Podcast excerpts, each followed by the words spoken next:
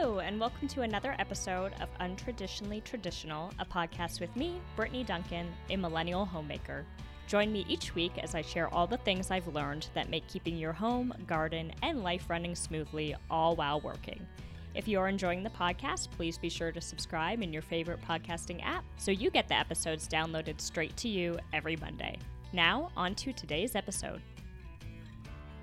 Hello, everyone, and happy Monday. Um, a few housekeeping things here at the top of the episode. Uh, first, I must be officially making it as a podcaster because on our last episode, I had a rainstorm going on, and on this episode, my neighbors have decided to build a second addition on their house. So I imagine for the foreseeable future that my episodes will have construction noises in the background. Um, thankfully, the the cranes that they were using to put up the um, scaffolding for the house are over, uh, but now we've got nail guns going off pretty much constantly. So if you hear that noise in the background, that is what that is about. Um, and secondly, is a little bit of an update about Henrietta the Crossbeak chicken. If you've heard me talk about her on previous episodes or have been following along on Instagram at Untraditionally Traditional Pod,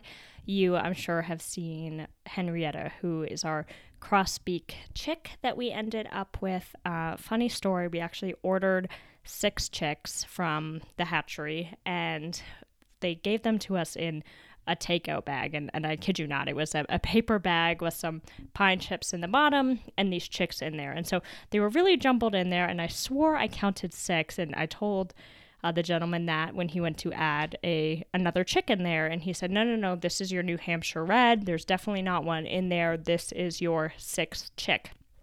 Got it home, which is about 45 minutes, 50 minutes away um, and dumped out this takeout bag into their brooder box. And lo and behold, we did have seven chicks.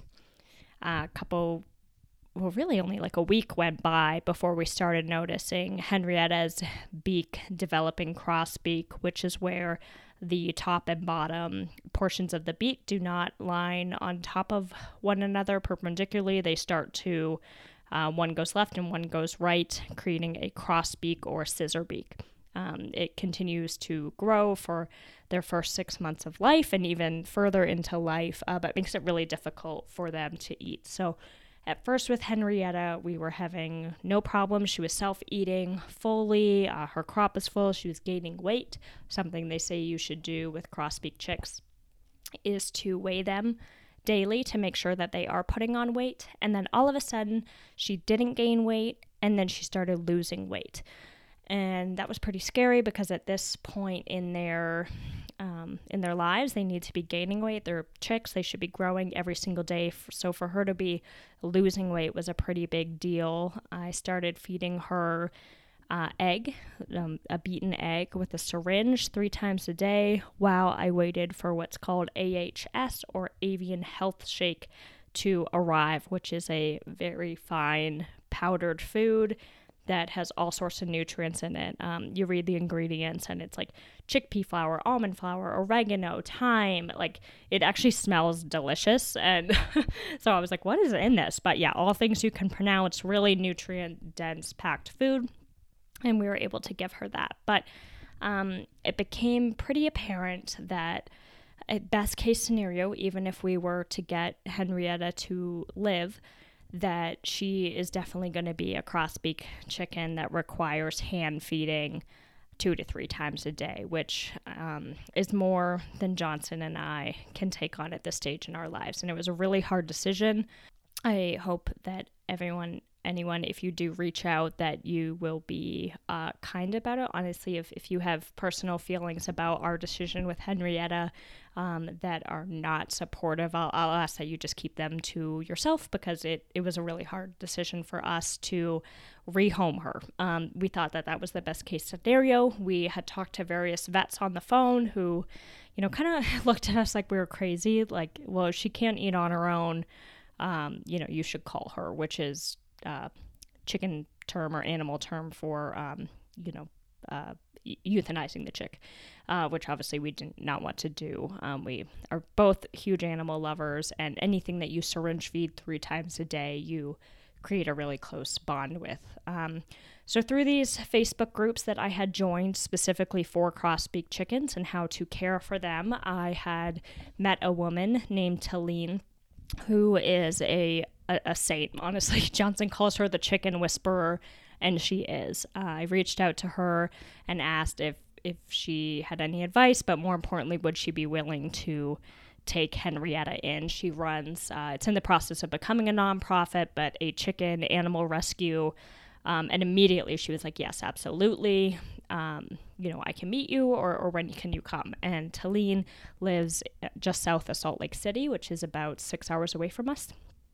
Um, and so I, I, made the decision. I said, no, no, I'll, I'll take the day off work and drive to drop her off. And so that was what I did on Friday. And I'm, I'm so glad I did because Talene was so, so sweet. And we spent over two hours. She was showing me um, her setup there, all of the special needs chickens that she has taken in, many of which crossbeak, some that had been um, attacked by a dog. She has a chicken that is completely blind. Um, some that have difficulty walking, um, and then a number of crossbeaks. And then, in addition to that, she has all sorts of chickens that are uh, able beaked, as she calls them, that they, they are able to eat on their own, but also rescue situations. In Salt Lake City um, or Utah in general, some of their shelters are not no kill shelters. And so rather than the chickens being euthanized, she adopts them and then tries to rehome them or keeps them in her her rescue flock. So she had names for all of them. They were all so hand tame. She has six dogs that she has also rescued, all of which are so friendly with the chickens. Same with cats. She's rescued many cats from the shelters as well that were going to be euthanized, and they are all great with the chickens. There's actually one that is kind of dubbed the chicken protector there that will chase off raccoons or other cats or um, you know only lets certain cats in with the chickens so she, this one cat like runs runs the roof so to speak and really keeps them safe but meeting Talene and seeing where Henrietta was going to be uh, really helped to bring uh, peace to my heart and know that she is in the right place. It was a very hard decision to decide that I am not the best, you know, mama for her. I am not able to give her the care. She still wasn't really gaining weight where I'd liked her to be gaining weight. I mean, a little bit, but still tube feeding. I had tried giving her what's called torpedoes, which are food um, that you roll basically into like little sausages. It's kind of like a Play Doh consistency. You add water to it and roll it into these sausages. And the idea is that you can hand feed them and these. And it was recommended to me over and over try giving her torpedoes. I would try. Uh, she just wasn't having it, rightfully so. I'm trying to shove food in her beak. She was not happy about it. It was hard for me. So we stuck with syringe feeding. And about you know, 17 minutes after I had left Talene, she's like, sent me a photo of her. Look at her full crop. I just got her to eat a bunch of torpedoes. So she is the chicken whisperer and, um, yeah, has been so sweet with Henrietta. So it was a very tearful goodbye, but we know that she is going to be in the right place with Talene and and her new flock. She is going to be part of a chicken special needs flock where there she's going to be with at least seven other crossbeaks and Talene doesn't rehome these crossbeaks. She knows that she is the best care they can get. And so um, she doesn't rehome them. And it was so nice seeing them have, you know, their own flock where they're not getting picked on by other chickens and uh, they can not only survive but thrive. So that's an update on Henrietta we are now down to six chicks, which was our original plan. And I really believe that this was a God thing. You know, uh, my family was very supportive and said not many people would drive six hours to rehome a chicken. So, you know, view it how you will that we got an extra chicken and then had, you know, Henrietta with her crossbeak. So uh, I'm glad that we were able to get her where she needs to be um, and provide that care. So it was a busy weekend with all of that. And well, I'm sorry, I've talked for seven minutes, and this is not what this episode is about. It's about um, scheduling summer fun, which I'd be lying if I said that I didn't put off recording this episode because I just didn't know how to tackle it. We had, you know, all of this going on with Henrietta. I, here we are at the end of June, and Johnson and I had not planned our summer fun. I felt like a fraud, and I, you know, just felt like I was failing about scheduling summer fun. How am I supposed to talk about it if I'm not doing it myself? And then, you know, I think that that is really true for everybody. How often do we feel like we know we should be doing fun things, but we just don't put pen to paper and write them down? Or even if we do, they just don't come off. We're tired at the end of the day. Uh, we end up canceling plans, that kind of thing. So um, it's not a fail because all of it gave me the kick in the butt I needed to get in gear and plan some fun for our summer. And I'm going to share with you how I did it to make it more manageable in case you're in a similar boat, struggling to take hold of your summer schedule and put some fun things on the calendar too. I decided to group things into twos because currently our family is Johnson, myself, and Sage the Golden Retriever, of course, and our chickens. But while uh, everyone deserves to have a joyful summer, um, we decided to leave it to the human family members to contribute ideas to the summer fun categories, which we created seven of which. If you have multiple children, you may choose less categories so that every family member gets to contribute um, but we'll talk about alternate versions shortly. So, our first category is two concerts. Throughout the summer, Johnson and I will go to at least two concerts.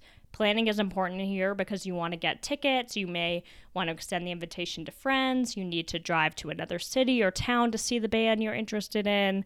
Um, luckily in Boise, a lot of music comes here, but when we lived in Charleston, a lot of times you had to drive if you wanted to see um, a certain group that was coming maybe to um, Atlanta or to Charlotte, North Carolina. So, different views there. Uh, Johnson and I both enjoy live music, and concerts feel like the perfect summer activity, especially here in Boise, because we've got some really great outdoor venues, which is fun.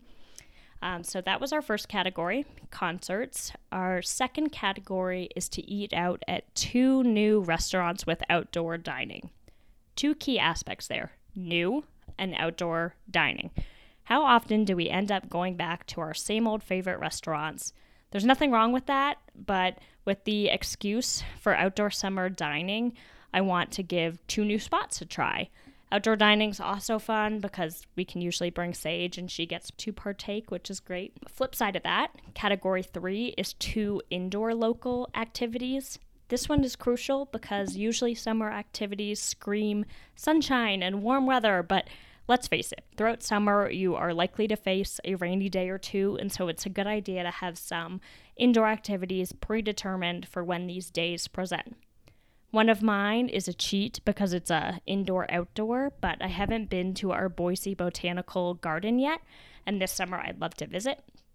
Another one is the Boise Art Museum. Look into what events are happening at your local museums, aquariums, insectariums, zoos, uh, and go and take an advantage. My husband's family does a lot of work in New Orleans with the Audubon Nature Institute, and um, because of our family connection, I follow the activities that they put on. And there's so many great activities, not only for children but for adults. And so, uh, go and see what your city has to offer and take advantage of it.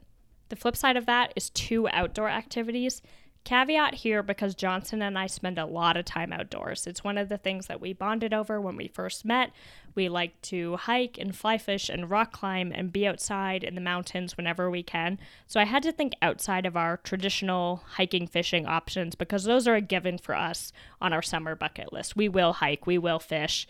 Um, those are are not unique things, so to speak. So I wanted to think of two outdoor unique activities that we don't do all the time. So one of them is to hunt for morels, which we actually did this weekend when I drove back from Stanley or from Salt Lake City. I drove to Stanley, which is where our family has a cabin, and we looked around there for morels. This was actually my second time this summer uh, looking for them, and we have been stumped both times. So, still waiting to check that off of my bucket list. I should say hunt and find morels because I really would love to uh, find morels. And for those of you that don't know about morels, they are a type of mushroom that are absolutely delicious. You need to cook them, but if you cook them up in some butter, they are, are so good on pretty much anything in a pasta, on a burger, on just like mushroom toast with a poached egg. Gordon Ramsay has a really good recipe for mushroom toast with a poached egg that we usually follow when we do have morels. Um, but they can't be reproduced in, or by people, I should say. They've studied morels. There's no real rhyme or reason why they grow where they do. They're said to be liked, um, that they like burnt areas where there's been a previous wildfire, uh, but some we found them sometimes not on a burnt area. And they come back every year, usually in the same spot. Um, but obviously, it's very temperamental in terms of temperature and the dryness, rain when they pop up. So, our first two times have been stumped, but we are not giving up.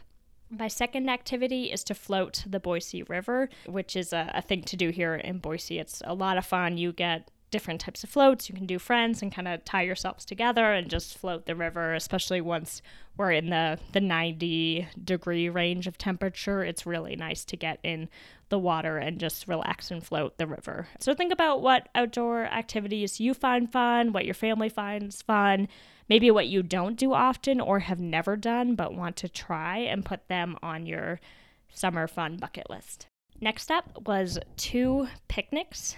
Growing up, my second mom, Trudy, had this super cute picnic basket that I always admired, and Maybe it's why picnics are on my summer bucket list. Johnson doesn't know this yet, but I want him to pack one and pick the spot, and then for me to do the same on another picnic adventure. That way, each of us gets a nice surprise as to what we are eating, where we're going uh, to enjoy the meal.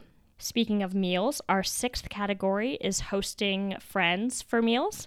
Twice over the summer, I would like to host a group of friends for a meal, whether that be a Sunday brunch or dinner around the fire pit. Community is important to me, and hosting friends is a way to invite them into your home and family space and let them know you value what they add to your lives and that you want them to be a part of the meal. And last but not least is two camping weekends.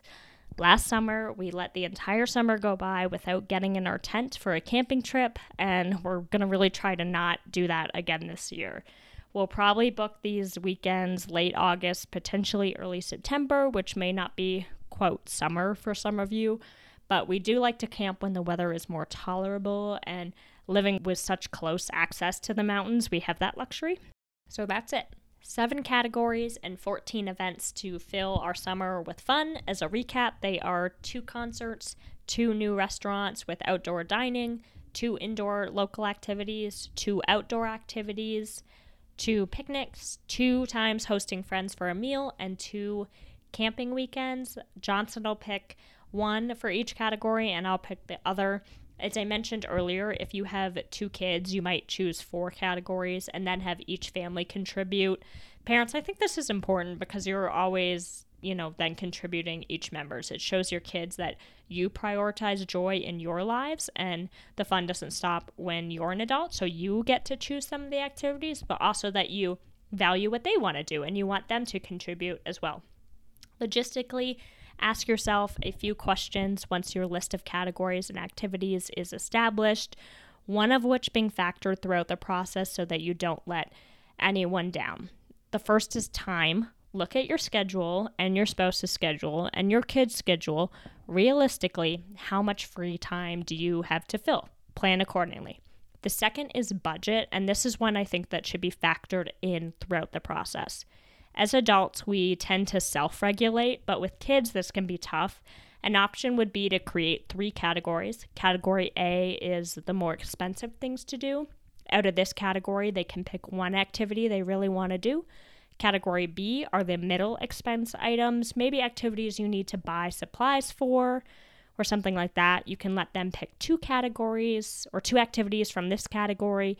And then category 3 is the the free category, activities that are fun, don't cost a dime. Let them pick 3 from this category. At the end of the exercise, you will have six activities per child, and they came from a list you generated and pre established that were activities you are comfortable participating in financially. The third question to ask yourself is What is the status of my equipment needed for my summer activities, and do I need to replace anything or add anything? For example, Johnson and I will go through our camping box and we'll get our tent out. Doesn't need any patches. How are our sleeping bags looking? Do we need fuel canisters? Do we have them on hand? Lighters, matches, or do we need to pick some up? Evaluating what you need for an activity at the beginning of summer allows you to be more spontaneous when the weather is beautiful and you want to hit the road and go camping. That you've already completed an inventory and you know you can just grab that gear and be set, and that you're not thinking, oh gosh, we have to do a lot of work to be able to actually go do this thing. Let's do it another weekend. Pre knock all that out so that you are just ready to go. I hope you find these different lists helpful in your summer planning. Don't feel bad if you haven't gotten to it yet. There's still lots of summer left. That's what I'm telling myself, so do not feel bad. Know that there will be fun activities that pop up spontaneously, and that this list serves as a bucket list of things you definitely want to participate in before fall comes around. Join me back here next week where I'll be talking about my top 10 kitchen must haves. Thank you for listening to this episode of Untraditionally Traditional. If you enjoy the podcast, please share it with those special people who would love it too and write a review. For more tips and photos of my home and garden, follow Untraditionally Traditional Pod on Instagram. Until next week, let's continue to make our homes places of joy and service to ourselves and those we share them with.